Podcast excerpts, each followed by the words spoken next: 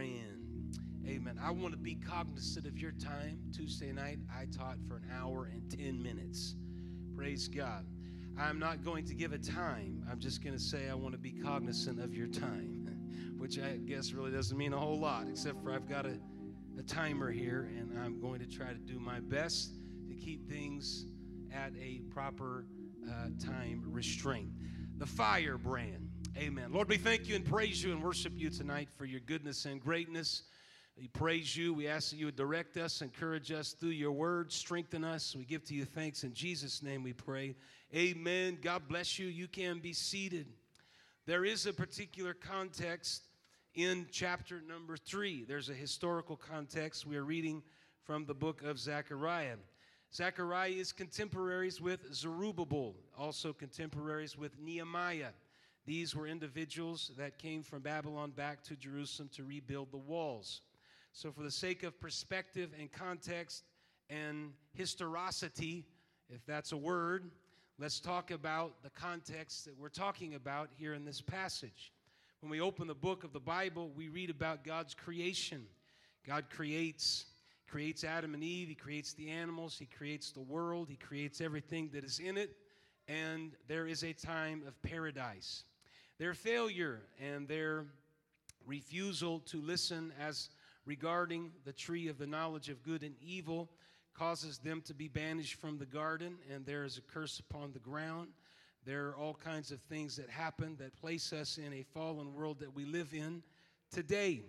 We start reading, we read about Abraham, we read about him traveling through what is the promised land, though at the time he does not know that, but he travels through Canaan land and his family grows. He has promised that his descendants will be as the sand of the seashore and stars of the sky.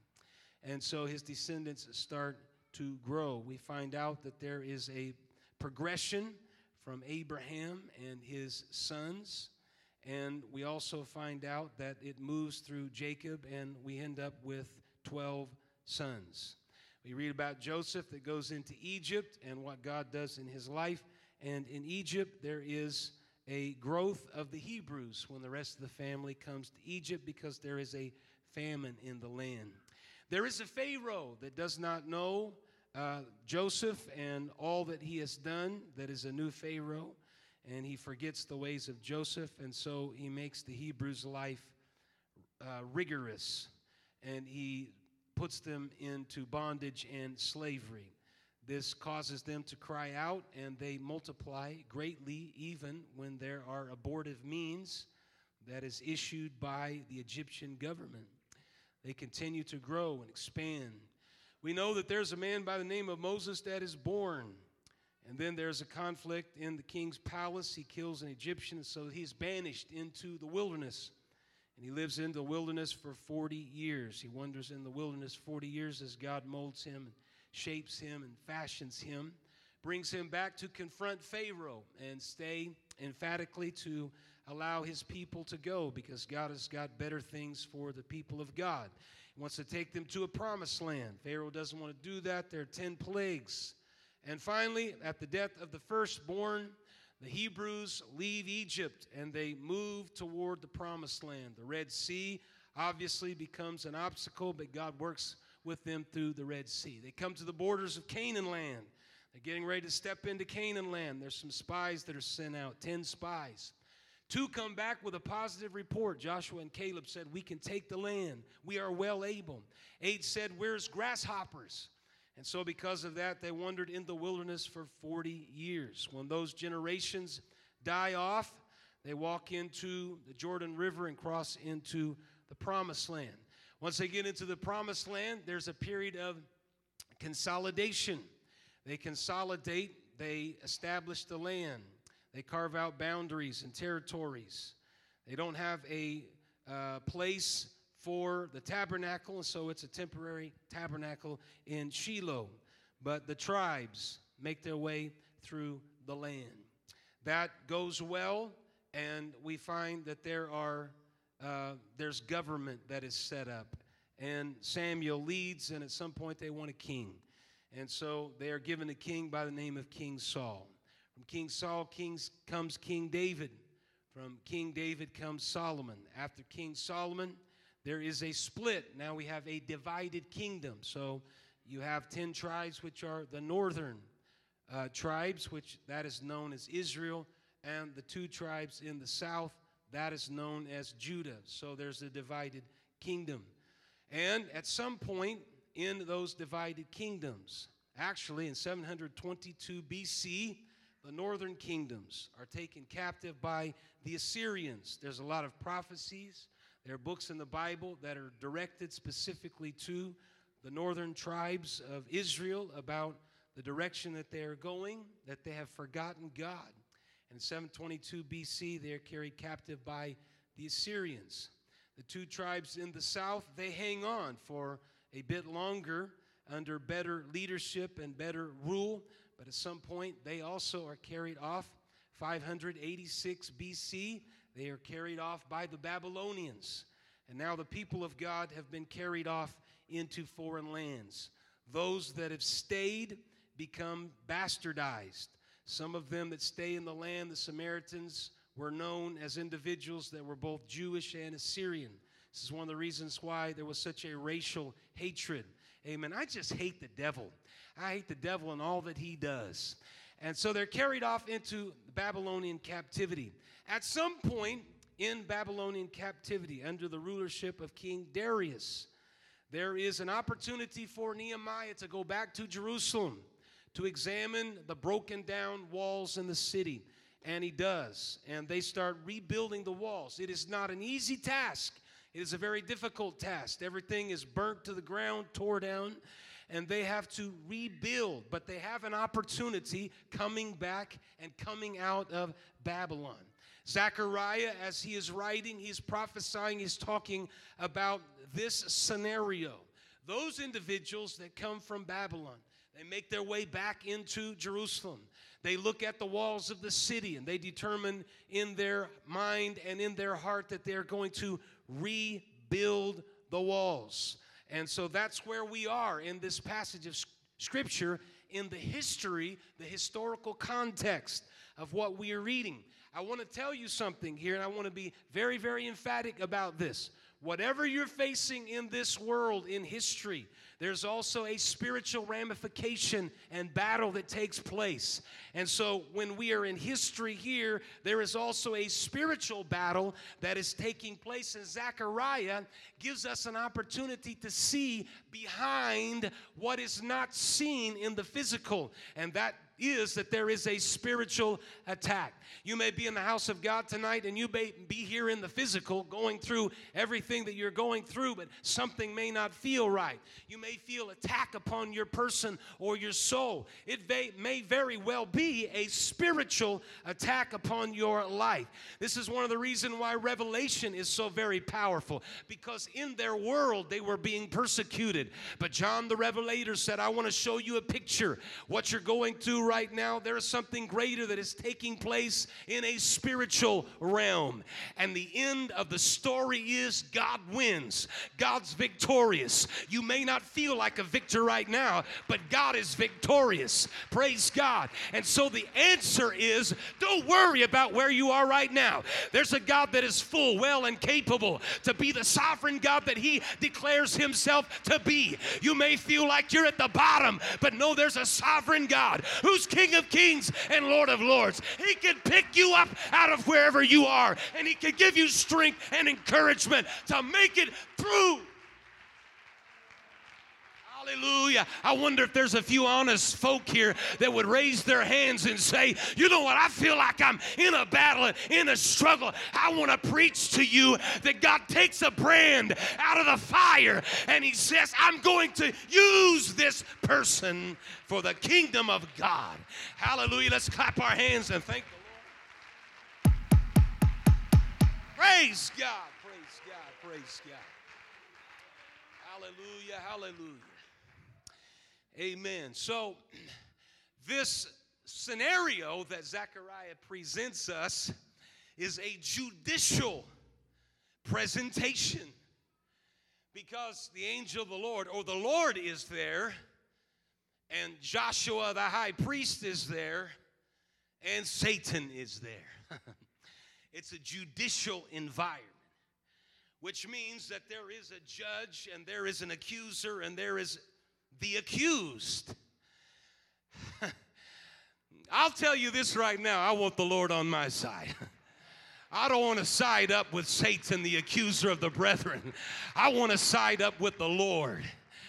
And here, this scenario is in this judicial format in which it seems as if Satan is there only to bring about all of Joshua's failures and circumstances, that Joshua represents the children of Israel as a whole. In other words, he's carrying not only his own failures, but he's carrying the people's failures, and the enemy is there to point out all of the failures. The devil is a devil because he always wants to point out your failures. I want to say to you tonight, I am a failure and I really shouldn't even be in this pulpit.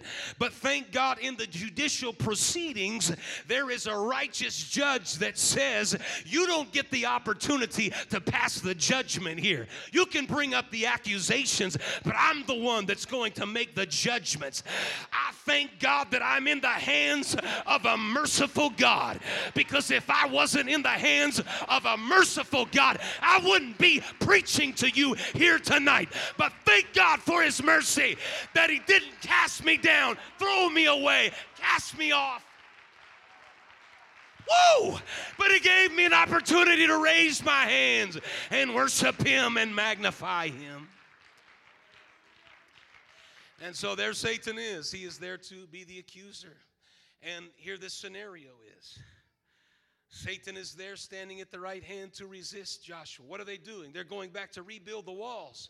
They're going to do something for God, and Satan is there to resist, probably along the lines of saying, You have no business building these walls.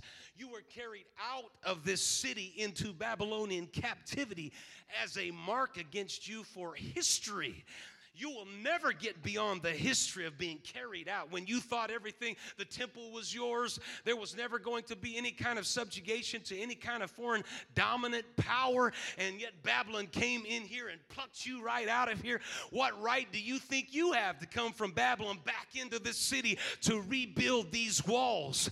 Praise God. But there was one by the name of Zerubbabel, and there was one by the name of Nehemiah, and there was one by the name of Joshua that said, We think it's still still a worthy endeavor to build up what has fallen down. Oh, I want to preach to you tonight on this point right here. If there's some things that have fallen down, you need to get back to rebuilding the wall. Anybody hearing what I'm saying? Sometimes life causes things. Sometimes failure causes some things. But whatever the condition of the wall is, you need to pick up a sword and a shovel and you need to tell the enemy, Sanballat and Tobias, we're going to build this wall back to its grandeur, back to its function, back to its ability, back to its security. Hallelujah, hallelujah, hallelujah. We're going to rebuild some things. Sometimes in our lives, things aren't measured to where they need to be. Maybe we, we, we've neglected some things. I want to preach faith to you. If you neglected some things, pick up a hammer, pick up a shovel, and say, I'm rebuilding something. I'm rebuilding a marriage. I'm rebuilding my finances. I'm, I'm rebuilding relationships. I'm rebuilding some things. I'm rebuilding my ministry in the work of God and the kingdom of God. I refuse to let the accuser tell me what I can and can't do because God has called me to greater things. I'm not a failure. I'm a child of God. I'm going to rebuild this city. I'll pick these rocks up. I'll move things back to where there is a protection and a hedge around the city of God.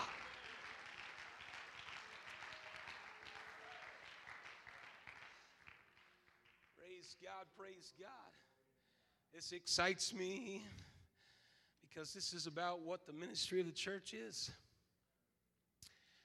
Hmm, how nice is it in verse number two when the Lord says unto Satan, The Lord rebuke thee, O Satan, even the Lord that hath chosen Jerusalem rebuke thee. This is a brand plucked out of the fire. Now, I want to be consistent in context here. I want to interpret the scripture correctly. The brand plucked out of the fire seems to be a very strong suggestion that Joshua has been in the fire in Babylon. And we know that to be the case when we read Daniel's example to us who was in the fire because they had some convictions, who was in the fire because they refused to bow down. When the music started playing and they said, Oh, King Nebuchadnezzar, we not, are not careful in how we answer. We are not bowing down to this image that you have set up. It's an image, it's idolatry, and furthermore, this is just my interpretation, okay? It's ugly and we're not bowing to it. You know what happened to them? They got thrust into the fire. Where were they in the fire? They were in the fire in Babylon. Joshua was in the fire of captivity in Babylon. And the Lord said, I've plucked this brand out of the fire. I want to ask you something. Who's in charge of the fire? We, we've got a misconception if we think the devil's in control of the fire. The Bible tells me hell is prepared for the devil. He's not in hell somewhere because hell is prepared for him. So where is he? He's walking around to and fro. He's moving around. He's a vagabond. He doesn't have a place to set up physical residence. It's God that is control of the fire. He's the one that controls the flame. Doesn't the Bible say that he is a consuming fire? You may feel like you're in the fire, but you just hang on because God's got control of that and He's He's trying to refine you. You may be going through some refining, and when you come out of the fire, you're going to come out of the fire tried as pure gold. Hallelujah. Don't just complain about your situation all the time. Why don't you pray and say, God, in the middle of this situation, I know when I get out of this, I'm going to be better than when I got into this, and you're still God, and you're still sovereign, and you're working on me.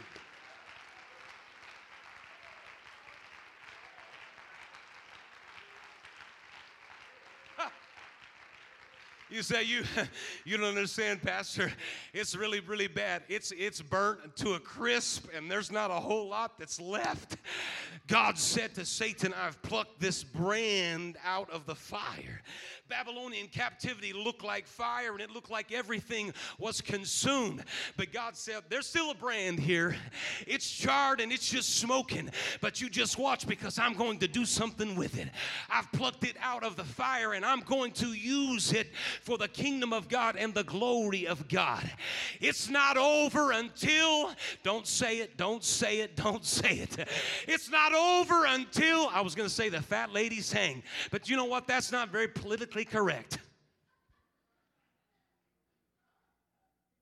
It's not over, I'll put it this way it's not over until it's over.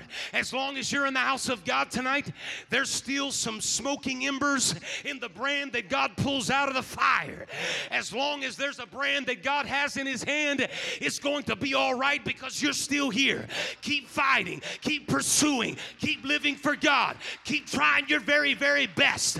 Hallelujah. Look at the devil and say, I may not be perfect, but I'm still here in the house of God and I'm not going anywhere. I'm going to live for God. I'll be the brand that God pulls out of the fire. The fire brand, the fire brand. Nudge your neighbor and tell them you're a firebrand. You say, Well, you don't know. you don't know how burnt I feel. You may feel like you've been barbecued to a crisp. I like meat steaks. I like it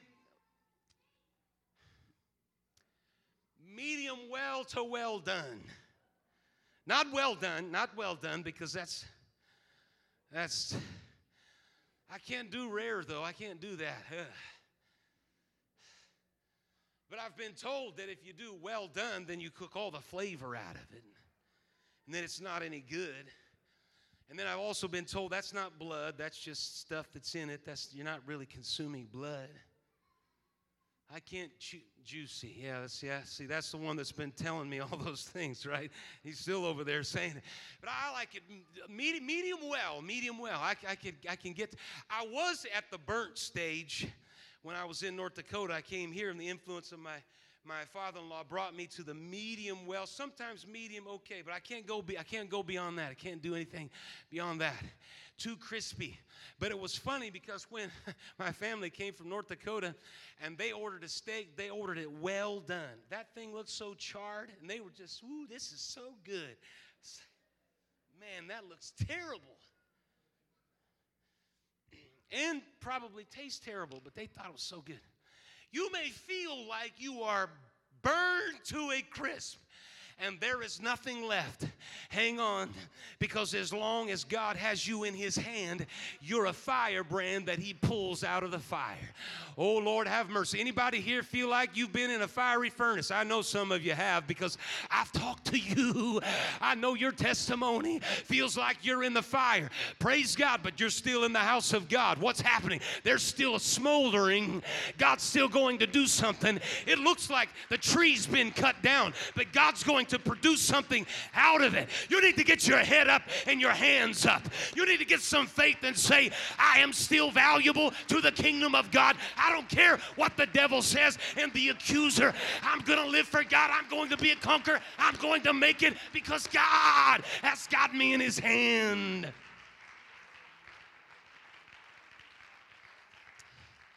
Hallelujah. I, I, must hurry. I must hurry the Lord rebukes as the controller of the refining fire. Praise God. I need to come back. I need to circle back and say this again. I need to come back to this and say this again. I need to say this Our God is a consuming fire. And He takes our experiences. Oh, this is good. This is so good. This is worth the price of no admission. Just coming here tonight. That's all you have to do.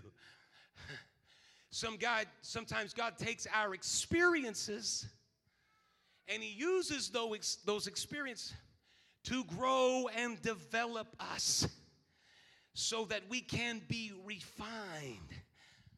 If you never go through anything, you're not going to be able to have a testimony coming out the other side and saying, Man, that was a mess. It looked like everything was arrayed against me. Somehow God did some things in my life, and I've got a testimony. Some of you have horrific situations, abusive situations, circumstances you wouldn't want anybody else to even know. But you know what? You came through it, and God refined you. Now you got a testimony to be able to tell somebody else whatever situation you're in. I know that you can make it because I was there, and there was no way out except for a miracle miracle. And God's still in the business of doing signs, miracles, and wonders. He refined me, He, he developed me, He fashioned me and molded me. Hallelujah. It was a fire, all right, but I came through it victorious. Anybody ever been through circumstances? Come on, anybody ever been through turmoil? Everybody ever been through the fire? Count it joy when you enter through diverse temptations. You know what? We need to start praying. We need to start praying, God, you help me through this and teach me something in the middle of this rather than praying, God, take this away from me. Praise God. That's what that's our default position. Lord, you got to take this away from. I can't handle this. This is too much. This is the mountain is too high. I can't do it. We need to start praying, God, the mountain looks ridiculously high. But you said the faith of a mustard seed is all it takes to say to the mountain, be removed into the sea. And so I'm going to trust in you.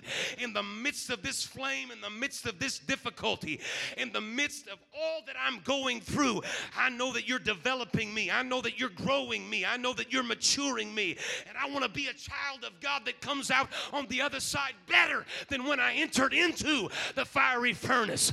Oh, King Nebuchadnezzar, when he looked in, he said, Wait a minute, I see four, and there were only three that we put in there. What's going on? What's going on is the Son of Man steps in the middle of your circumstances and says, You may feel like you're alone, but you're not alone because because I'm walking with you.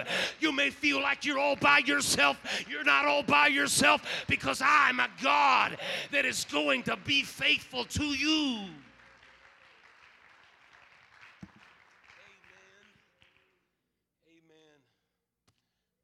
as musicians come tonight.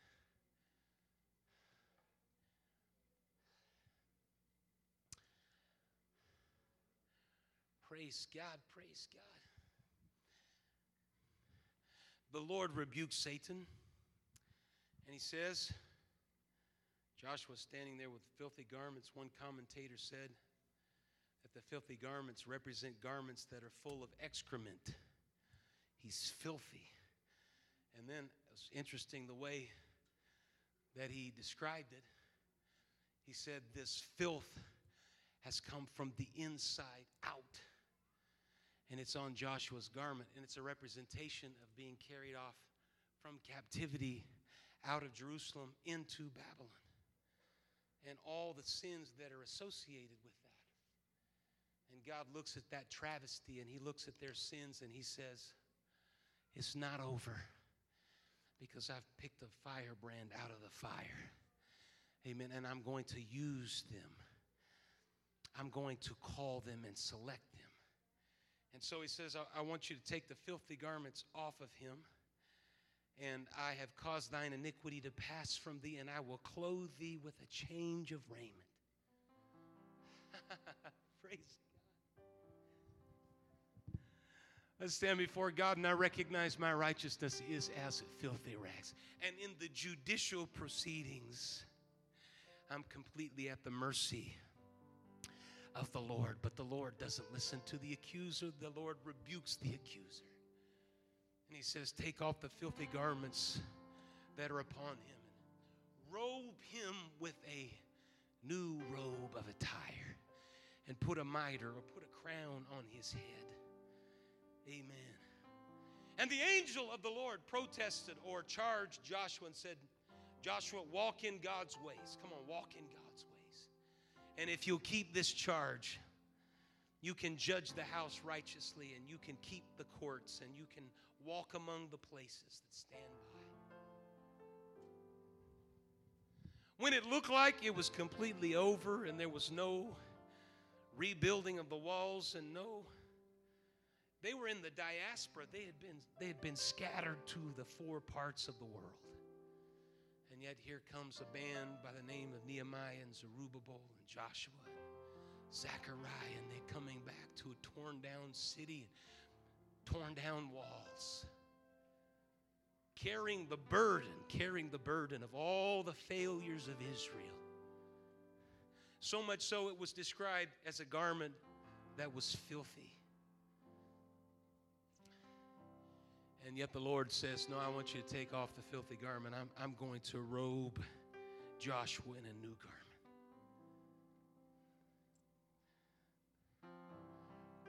Not only is this historical, but it's also prophetical because in verse number five,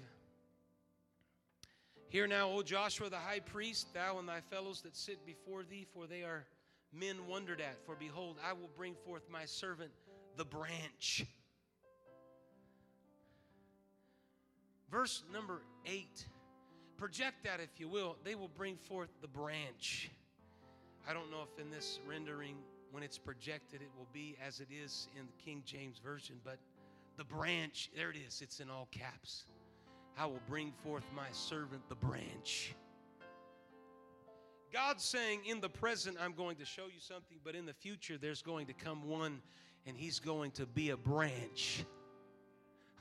so we get we get prophecy in this.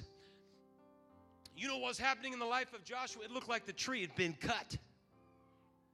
That when they were carried into captivity and carried out of Jerusalem, somebody cut the tree down and said, It is over. There'll be no more growth.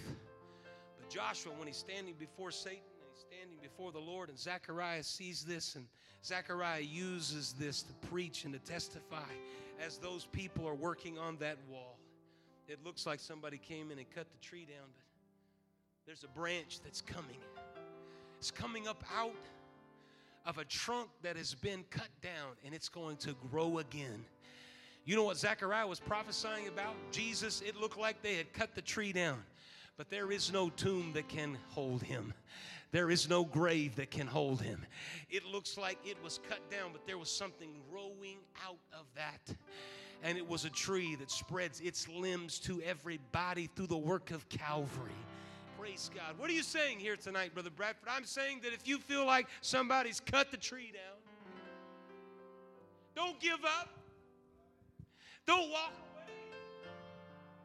you could say in some cases you're a firebrand plucked out of the fire, but you could also say you were the tree that feels like it's been cut down, but there's a branch that's going to come out of it.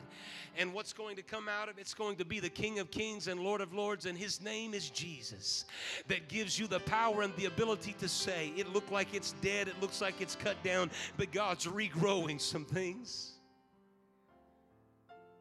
Praise God. Come on, as we stand together in the house of God tonight whatever the accuser of the brethren has tried to accuse you and bring to the forefront of your mind as that which has been cut down, hewn, and thrown into the fire. There's a branch by the name of Jesus, Emmanuel, God with us, that grows and regrows some things. I've come specifically tonight for individuals that have felt like they're in the fire and, and they have been just completely fried. I'm talking about people that feel like the tree has been cut down and there is nothing that could ever grow out of that. I'm telling you tonight that's alive from the pit of hell. Amen. Because the Lord is standing in judgment. And what is He saying? You're a firebrand plucked out of the fire. And if you feel that way in this place tonight, I would challenge you don't walk away without stepping into this altar and into this well and saying, God, I want you to flourish some things. I want you to grow some things in my life. When I feel like a failure, I want there to be something that grows out of that.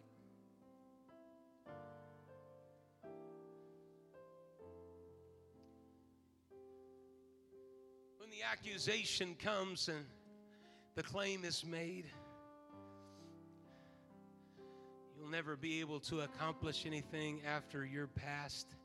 I mean, you're like Joshua standing with filthy robes. Praise God. In the house of God tonight, there's a God that says, Take off the garment that he's wearing. Take off the garment that she's wearing and put something else on her and put a crown on her head. There's still work to be done. Oh, I feel the Holy Ghost in this place tonight. Come on, everybody in this building, lift up your hands. God, I thank you and praise you as they prepare to sing a song of invitation tonight. I praise you and thank you and worship you. Praise God. Come on, sir. Come on, ma'am. You may feel like you're in the fire and there, there are things that it's really, really hot and you feel like you're in the furnace. There's a God that pulls you out of that to use for His glory and His honor. Praise God. I feel the presence of God in this place.